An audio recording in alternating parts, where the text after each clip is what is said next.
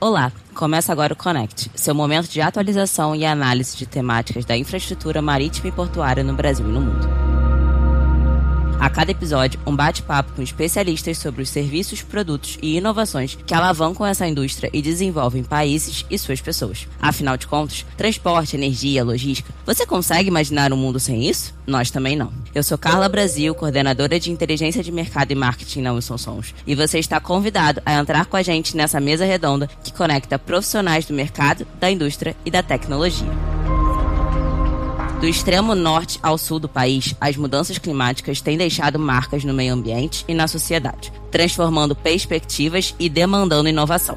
Nos últimos anos, temos testemunhado eventos climáticos intensos e muitas vezes imprevisíveis, de fortes temporais a secas prolongadas. O rio Amazonas, por exemplo, é uma das vias fluviais mais imponentes do mundo, mas nos últimos 10 anos tem enfrentado o desafio da seca. Os fenômenos climáticos têm desafiado a resiliência dos portos brasileiros, afetando operações e exigindo soluções adaptativas. Por isso, no episódio de hoje, vamos falar sobre o impacto do clima na logística portuária brasileira. Para isso, eu recebo o Ariton Guanabara, gerente de navegação na Hidrovias do Brasil, empresa brasileira que desde 2010 atua no setor de logística e transporte fluvial. Olá, Guanabara. Oi, Carla, Vitor, demais. Para mim é uma satisfação, uma alegria muito grande estar aqui nessa manhã com vocês. E espero que a gente tenha aqui um bate-papo super legal, né, para tratar desse tema tão importante, tão palpitante, como é a navegação aqui na bacia do Rio Amazonas. Obrigado pelo convite e fico muito feliz de estar aqui com vocês. A gente que agradece sua presença. E recebo também o Vitor Azevedo, CEO da Wiggle, empresa que desenvolve ferramentas tecnológicas combinando Big Data e inteligência artificial para aprimorar o monitoramento das cidades diante dos desafios impostos pelos desastres naturais. Seja bem-vindo, Vitor.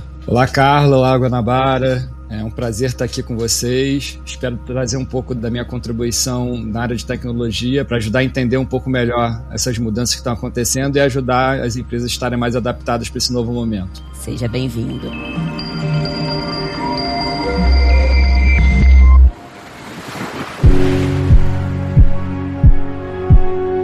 Vitor, aproveitando, vou começar com você. Eu gostaria de começar esse episódio entendendo de onde vem essa seca tão grande na região norte, principalmente neste ano. Você pode trazer um breve panorama sobre os fenômenos naturais e o impacto do El Ninho para o país? O El Ninho, ele é um fenômeno que veio recentemente, teve a mudança do Laninha para o El Ninho recentemente e, vem trazendo muitas mudanças, principalmente na região norte do país, no sul do país, com chuvas fortes no sul e seca na região norte, mas também no sudeste, com chuvas muito concentradas e chuvas bastante intensas e com ondas de calor. A gente está vendo muitas ondas de calor. E isso tudo porque tem o um aquecimento dos oceanos, que está trazendo esses fenômenos para o Brasil. E isso tem impactado a operação dos portos no norte, por exemplo. No norte, especificamente, eu acho que é uma conjuntura de fatores, né? Você tem outras questões que influenciam na região, por exemplo, o alto índice de desmatamento, que cresceu nos últimos anos, então isso diminui a evapotranspiração na região, diminui a possibilidade de resfriamento também da região, o avanço da pecuária na região. Então, tem uma série de fatores que influenciam naquela região e que podem ter influência também na atmosfera. O planeta é um organismo vivo, né? Então tudo que a gente faz ele é afetado e afeta a atmosfera. Então todos esses fatores juntos estão fazendo com que haja uma seca grande e isso impacte a vida de uma maneira geral naquela região, mas também, por exemplo, a operação dos portos. Então, é algo que veio para trazer uma reflexão para a gente de como a gente deve lidar com isso daqui para frente, como é que a gente pode se adaptar e, ao mesmo tempo, pode reduzir esses impactos no futuro para a gente. Ótimo. E a gente sabe que o El Ninho ele vai ter um impacto ainda nesse início do ano. Já está impactando ali a safra de soja, consequentemente vai acabar impactando a safra de milho. Na sua visão, Vitor, até quando você acha que o El Ninho vai ter impactos mais significativos para o Brasil? A previsão é que o El Ninho dure até fevereiro de 2024 então, até lá, a gente deve ter uma influência grande ainda do El Ninho no Brasil inteiro, com ondas de calor, com seca no norte, com chuvas fortes na região sul, chuvas fortes na região sudeste. Essa é a previsão até fevereiro. Depois de fevereiro, a gente deve ter uma mudança gradual desse cenário. Agora, Guanabara, são mais de 16 anos de experiência profissional na área marítima. E hoje você atua em loco na região norte, certo? Correto. Aqui a TUP, aqui da Hidrovias, fica localizado aqui em Vila do Conde, próximo a Belém, e a estação de transbordo de carga, que é TC, onde chegam os caminhões, as carretas carregadas de soja milho e das commodities, é em Miritituba, mais para o interior do estado do Pará. E como na prática a Hidrovias tem se adaptado diante dessas mudanças climáticas e como é que está o impacto delas na operação? Bom, Carlos, o que é que a gente percebe aqui na bacia, quem opera na bacia do Rio Amazonas? Existe uma sazonalidade dos rios. Basicamente, os rios eles passam seis meses vazando, seis meses enchendo. E isso já faz parte da vida do ribeirinho, faz parte da vida das pessoas que trabalham e operam transportando bens, commodities, pessoas, toda a sorte de bens e serviços que são prestados através das hidrovias aqui na região norte. Então, a gente observa que houve um acentuamento bastante severo nesses últimos meses, sobretudo do último trimestre de 2023 mas que, passada a parte mais crítica, já se percebe uma retomada do período de chuvas e um aumento gradual do volume dos rios, sobretudo os rios onde operamos, né, que é o Amazonas e o Rio Tapajós. Então, com essa intensificação de seca, a gente observou também outros aspectos de influência também na navegação de cabotagem, por exemplo, restrições de calado em outros rios. E a hidrovia tenta criar uma flexibilidade operacional, porque a gente tem que equilibrar um binômio importantíssimo para a operação, que é a perenidade da operação, mas não só a perenidade, a gente tem que garantir a segurança da navegação. Então, a preocupação maior da companhia foi criar uma, uma operação que não fosse interrompida, muito embora a redução de volume dos rios tenha se intensificado, mas casando isso com o aspecto de segurança. Então, é um cenário que exigiu da companhia muita flexibilidade operacional, exigiu da nossa parte uma resiliência muito grande para lidar com o aspecto seca, que já é esperado no último trimestre do ano, porém de uma forma muito mais intensa em 2023, né, superando até as expectativas mais pessimistas. Né? E isso impactou não só a companhia, mas também toda a população ribeirinha, que a gente observa que se ressentiu muito dessa diminuição dos rios. O momento agora é um momento de crescimento, no sentido de que a gente percebe o aumento das réguas, a gente percebe o aumento gradativo do calado, e isso traz para a gente já uma perspectiva positiva para o começo de 2024 e, né, e dando sequência ao ano assim, falando até das forças da natureza, né? A gente sabe que a gente não consegue controlar muitas das coisas que acontecem na natureza, mas que a gente pode tomar algumas ações para mitigar esses problemas. Eu gostaria de saber dos dois, quais são os principais desafios enfrentados pelas empresas de logística e transporte devido aos impactos climáticos, como a seca na Amazônia, as chuvas no sul recentemente, e quais estratégias vocês entendem que têm sido adotadas para lidar com essas condições? Acho que isso é uma pergunta excelente excelente. A gente está vivendo um momento na sociedade de reflexão e transformação. Né? As mudanças climáticas elas estão afetando o dia a dia não só das pessoas, mas das empresas também. Então, isso causa prejuízos, isso causa problemas, perdas. Eu acho que é um momento onde a gente tem que olhar para essa questão com um pouco mais de cautela, de cuidado e de reflexão. Para isso, é super importante você ter dados, informações precisas sobre o que está acontecendo, entender o comportamento e tentar ter uma maior previsibilidade em relação ao que está acontecendo. Isso pode ajudar bastante a mitigar os prejuízos que são causados pelas mudanças climáticas e adaptar melhor as empresas a esse novo momento. Obviamente, para isso vai precisar de investimento, né? mas o retorno disso no médio e longo prazo é muito grande, porque você vai diminuir bastante. Isso eu estou falando de alguns estudos que já saíram, né? alguns estudos globais que já saíram sobre isso. Quem investir na área de adaptação às mudanças climáticas vai ter um retorno muito grande no futuro. Então, a partir de agora, as empresas precisam olhar com, com mais cuidado, entender como, de fato, as mudanças climáticas estão afetando a sua operação, como estão afetando a sua dinâmica, e a partir daí entender como é que você vai poder mitigar os efeitos das mudanças climáticas dentro da sua operação. Guanabara, e qual é a sua opinião sobre esse assunto? Bom, o Vitor falou em coisa bem interessante, eu concordo muito com ele nesse ponto. É a questão da flexibilidade, da capacidade de se adaptar a essas condições. Naturalmente, a gente tinha a previsibilidade de que nos três últimos meses do ano a gente observa uma redução de calado, a gente observa uma redução de volume de água nos rios, mas não nessa intensidade. Então, isso exigiu um novo planejamento de operação, né? lembrando aquele binômio que eu havia mencionado, né? Perenidade da operação e segurança da navegação, em que a gente teve de lançar a mão aqui na companhia de algumas medidas que criavam certa flexibilidade. A gente saiu um pouco do standard e foi para um período de operação mais flexível. A gente reviu os nossos carregamentos, a gente teve de otimizar o carregamento, porque isso influencia diretamente no calado. Considerando que eu tenho menos água no rio para navegar, eu tenho de adaptar o meu calado a isso, sob pena de me encalhar com o meu comboio, sob pena de fechar o canal com o meu comboio, e isso trazer um transtorno muito maior para a companhia. Então, adaptamos os nossos calados de acordo com as medidas batimétricas que tínhamos a nosso dispor. Fizemos o incremento da utilização de empurradores de apoio portuário, auxiliando os empurradores de viagem nas passagens sobretudo dos pontos críticos do Rio Tapajós, é, e que esse ano tivemos um, de forma muito mais acentuada a atenção em relação aos pontos críticos, porque eles se comportam de duas maneiras, basicamente. O ponto crítico ele não é só a questão da profundidade de passagem, mas também da largura do canal. Isso influencia na boca do nosso comboio. Então a gente teve que se adaptar a isso, a gente teve de desmembrar o comboio para que se mantivesse o padrão de segurança elevado, para que a gente mantivesse a FAC, né, que é a folga abaixo da quilha, dentro daquilo instituído pela autoridade marítima para essa essa condição desses últimos três meses. Então, todas essas ações foram levadas a cabo pela companhia para que a gente pudesse garantir uma, uma operação funcionando nesse período adverso, perene,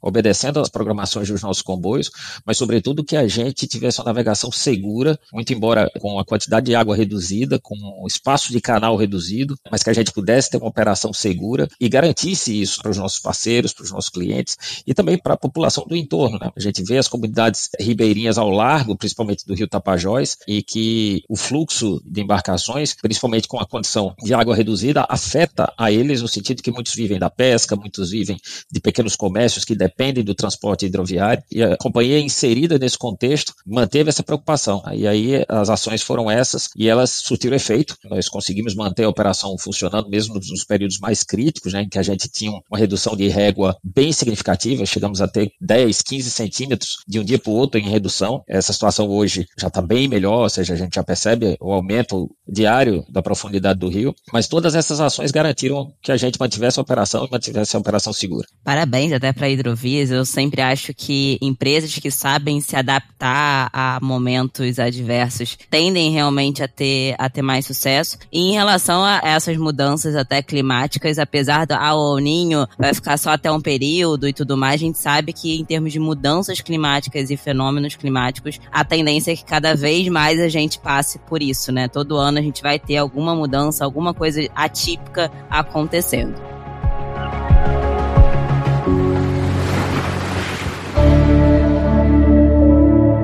Aí, Vitor, dando continuidade ao nosso podcast, como a tecnologia está sendo usada para mitigar os desafios climáticos na logística portuária? A inteligência artificial, Big Data, são elementos importantes, né? Acho que em muitas coisas hoje em dia, mas nessas soluções para esses problemas também. Conta um pouquinho para a gente o que, né, a parte de dados é relevante para essa situação. A gente entende que essa parte pode trazer um benefício muito grande, não só para a área portuária, mas para várias outras áreas. Né? A gente entender um pouco o comportamento do que está acontecendo. E para isso, a gente precisa usar o que tem hoje disponível de dados, informações, principalmente dos sensores. Né? Hoje em dia tem uma área de sensoramento bastante importante aqui no Brasil, onde se faz muito monitoramento climático. Então, você tem radares, pluviômetros, estações meteorológicas, balões meteorológicos, uma série de dados satélites que tem muitos dados, mas que ainda precisa de uma camada de inteligência. Né? Então a gente vem trabalhando em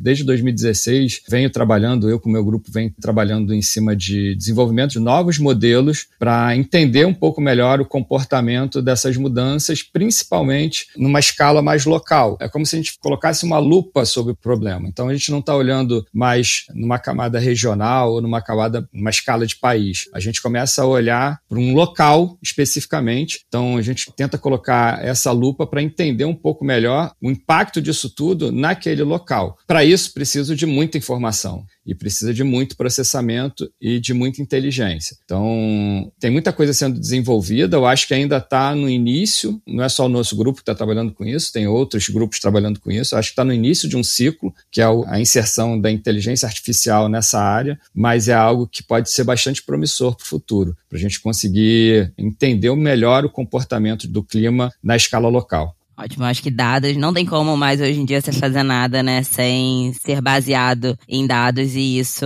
entra no meio. E aí, Guanabara, você comentou um pouquinho com a gente, né, algumas soluções que a Hidrovias fez no último ano, enfim, ainda vem realizando justamente por conta da seca no norte do país. Na sua visão, quais são as perspectivas de longo prazo para a logística portuária diante dessas mudanças climáticas e a possível continuidade dessas condições mais adversas? No médio e no longo prazo, é, há a percepção de que essas mudanças climáticas elas podem se tornar mais severas e duradouras. Né? Então, isso impacta de uma forma significativa toda a infraestrutura, não só das operações de navegação, mas por arrasto também as operações portuárias. Né? De fato, nós aqui na Hidrovias reconhecemos muito essa possibilidade, é algo com que a gente se preocupa desde já. 2023 representou essa atipicidade, nos preocupamos muito com isso em, no médio prazo e como isso traria impacto para a nossa operação. Mais uma vez, o Vitor falou uma coisa que eu acho bacana, que é o uso da tecnologia para que você possa mitigar ou criar uma previsibilidade, ou se não uma previsibilidade, uma forma que você consiga se preparar melhor para o enfrentamento de uma condição de crise como essa. A gente lançou mão também de uma ferramenta muito interessante e que garantiu assertividade na hora de decidirmos o calado dos nossos comboios, né, o carregamento, que é a batimetria. Então, os pontos críticos do Rio Tapajós, na verdade, eles são oito pontos críticos, uns pela profundidade, outros pela dificuldade de manobrabilidade, que são curvas estreitas no rio. A gente pôde identificar através da batimetria, essas batimetrias eram quase diárias,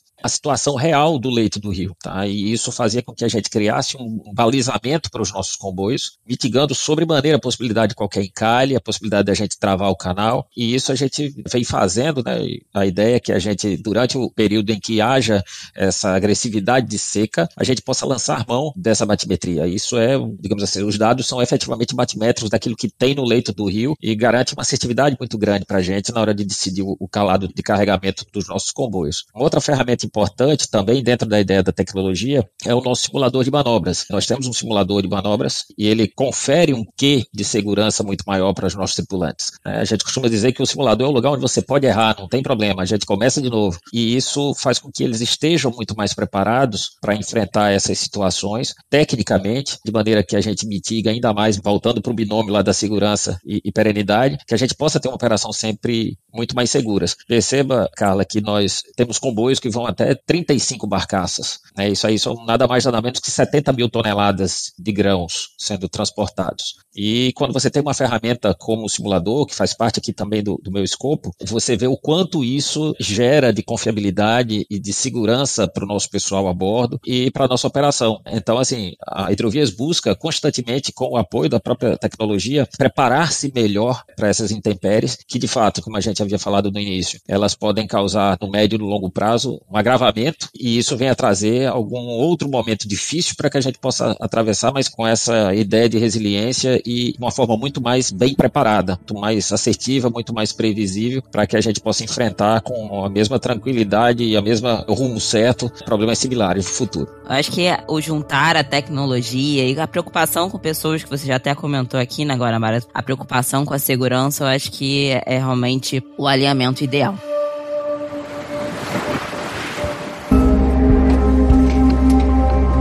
E aí, para fechar a última pergunta do nosso podcast de hoje, é quase impossível a gente falar de forças da natureza e desastres climáticos sem a gente abordar o SD, que é justamente o meio ambiente, a parte social, a parte de governança, né, que está sendo muito falado hoje em dia, para a gente conseguir equilibrar o crescimento econômico com o bem-estar da sociedade e a preservação do meio ambiente. Na prática, como vocês veem as empresas contribuindo para a sustentabilidade ambiental, considerando justamente os desafios climáticos? Vitor, pode começar. Acho que desde o protocolo de Paris, mais recentemente, acho que teve uma intensificação das empresas em entender a necessidade de você ter uma atuação mais forte nessas áreas, na área ambiental, na área de governança e na área social também. Eu acho que isso vem mudando é uma mudança gradual, mas é uma mudança que eu tenho visto ser um pouco mais significativa do que outras ondas que tiveram ao longo dos tempos. Talvez porque está mais latente, assim, as pessoas estão vendo os impactos que as mudanças climáticas estão causando e a urgência de se envolver com essa temática. Então, a área do ESG nas empresas, eu acho que ela vai se tornar cada vez mais relevante, mais importante, mais estratégica. E aí eu volto para a questão dos dados e das informações. Né? Eu acho que falta ainda caminhar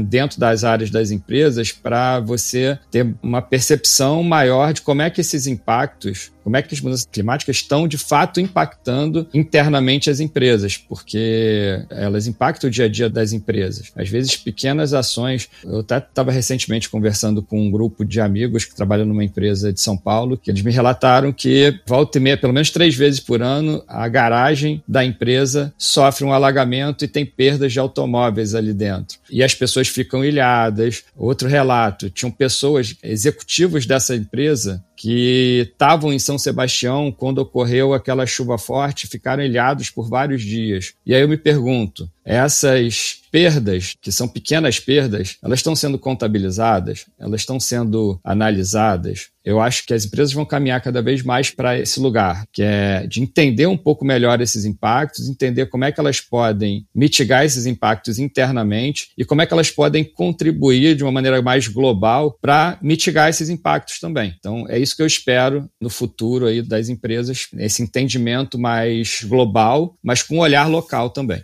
Acho que todos nós esperamos. Guanabara, antes mesmo de você poder responder a pergunta, eu queria parabenizar a Hidrovias do Brasil, né? Em 2023, vocês se classificaram no top 3 do prêmio da Associação de Terminais Portuários Privados na categoria Sustentabilidade Energética Portuária, e aí tem tudo a ver até com a pergunta de SD. Então, primeiro, parabéns, e aí fica à vontade para poder responder. Carla, obrigado. Realmente foi bem gratificante, tá? Foi um projeto que envolve questão de energia solar lá no nosso ETC, lá em Miritituba, e vem muito ao encontro do que a gente tem na companhia em relação a ESG. Nós temos uma diretoria de sustentabilidade muito focada, muito preocupada com as questões de sustentabilidade, naturalmente. Perceba, em 2022, a Hidrovias lançou o compromisso sustentável, ou seja, uma sinalização externa muito forte do que a companhia espera para o curto, médio e longo prazo e as ações que a companhia já toma hoje e as que vão vir com o passar dos anos se sedimentando e garantindo o compromisso que temos com as populações populações ribeirinhas, com o nosso entorno, com o impacto da nossa atividade na vida das pessoas que não fazem parte da companhia. E perceber isso é muito interessante. Eu costumo dizer, Carla, que a Amazônia é um país dentro de um país. As distâncias aqui são enormes, a infraestrutura ainda carece de muito desenvolvimento e uma empresa, companhia como a Hidrovias do Brasil, atuando, operando nessa operação aqui do Norte, que é onde eu me encontro, não obstante a Operação Sul no Paraguai e a operação em Santos, mas falando aqui da operação que temos na Amazônia, ela tem uma responsabilidade muito grande. Então, quando a companhia se compromete com esses objetivos de desenvolvimento sustentável, em que você busca desenvolver uma cadeia de valor, trabalhar com ética, com segurança, saúde, reduzir os impactos ambientais, com a preocupação com as mudanças climáticas, o nosso compromisso sustentável, que foi lançado, como eu havia falado, em 2022, ele nos dá o norte daquilo que precisamos fazer. Então, várias ações já vêm sendo intentadas, por exemplo, eu havia mencionado ainda há pouco o comboio de 35 barcaças. Você imagine a quantidade que você deixa de emitir em gases de efeito estufa se tivesse de transportar essas 70 mil toneladas por caminhões. Então, só essa ação, e a Hidrovias ela é a única homologada no Brasil ainda para comboios de 35 barcaças. Imagine a quantidade de gás que a gente deixa de emitir para o efeito estufa, enfim, e outras ações pontuais, talvez até mais simples, o apoio às famílias do entorno. Então, há toda uma estrutura corporativa voltada, preocupada, agindo e atuando dentro dessa perspectiva do SG, que para nós é algo indissociável do negócio. Eu não consigo imaginar minha operação aqui no Norte sem que a gente possa observar que de melhor a gente pode trazer, além da nossa própria atividade, mas para a população e contribuir também não só para a região da Amazônia, mas também para o nosso país. Mais uma vez, parabéns para Hidrovias. Eu acho que, né, quanto mais empresas se preocuparem, realmente agirem, colocar isso em prática, melhor para o Brasil Brasil, para o mundo, para a sociedade. E assim a gente encerra mais um episódio do Connect. Obrigado, né, por nos acompanhar nessa discussão sobre os desafios climáticos na logística portuária e como a gente consegue integrar tecnologias e práticas sustentáveis para fortalecer a resiliência dos portos e contribuir para um futuro mais limpo e equilibrado. Eu agradeço mais uma vez a presença do Vitor aqui com a gente e a presença do Guanabara. Se vocês quiserem finalizar com as últimas contribuições, fiquem à vontade. Queria agradecer o convite para participar desse podcast. Espero ter contribuído. Agradecer a presença do Guanabara aqui. Aprendi muito, Guanabara, com a operação na Amazônia. Acho que é, é uma região super importante, relevante para o país e está sofrendo agora com as secas, mas pelo que eu vi, vocês estão muito preparados para esse momento. E eu acho que foi muito enriquecedor participar Espero que todo mundo tenha gostado e parabéns aí pela organização, por essa iniciativa. Eu agradeço também, Carla, Vitor, os demais, pela oportunidade, pelo convite. Me sinto muito feliz, como havia mencionado, me sinto muito alegre em poder estar aqui falando um pouco sobre a nossa operação. Me coloco inteiramente à disposição. Sempre que precisarem, conte conosco. Um abraço meu e da companhia para todos vocês. Obrigada, gente. Bom, o Connect chega ao fim. Obrigado pela sua companhia. Para falar conosco, acesse www.wilsonsons.com.br. Eu sou Carla Brasil e te espero no próximo episódio para falarmos sobre um novo tema da infraestrutura marítima do Brasil e do mundo. Até lá!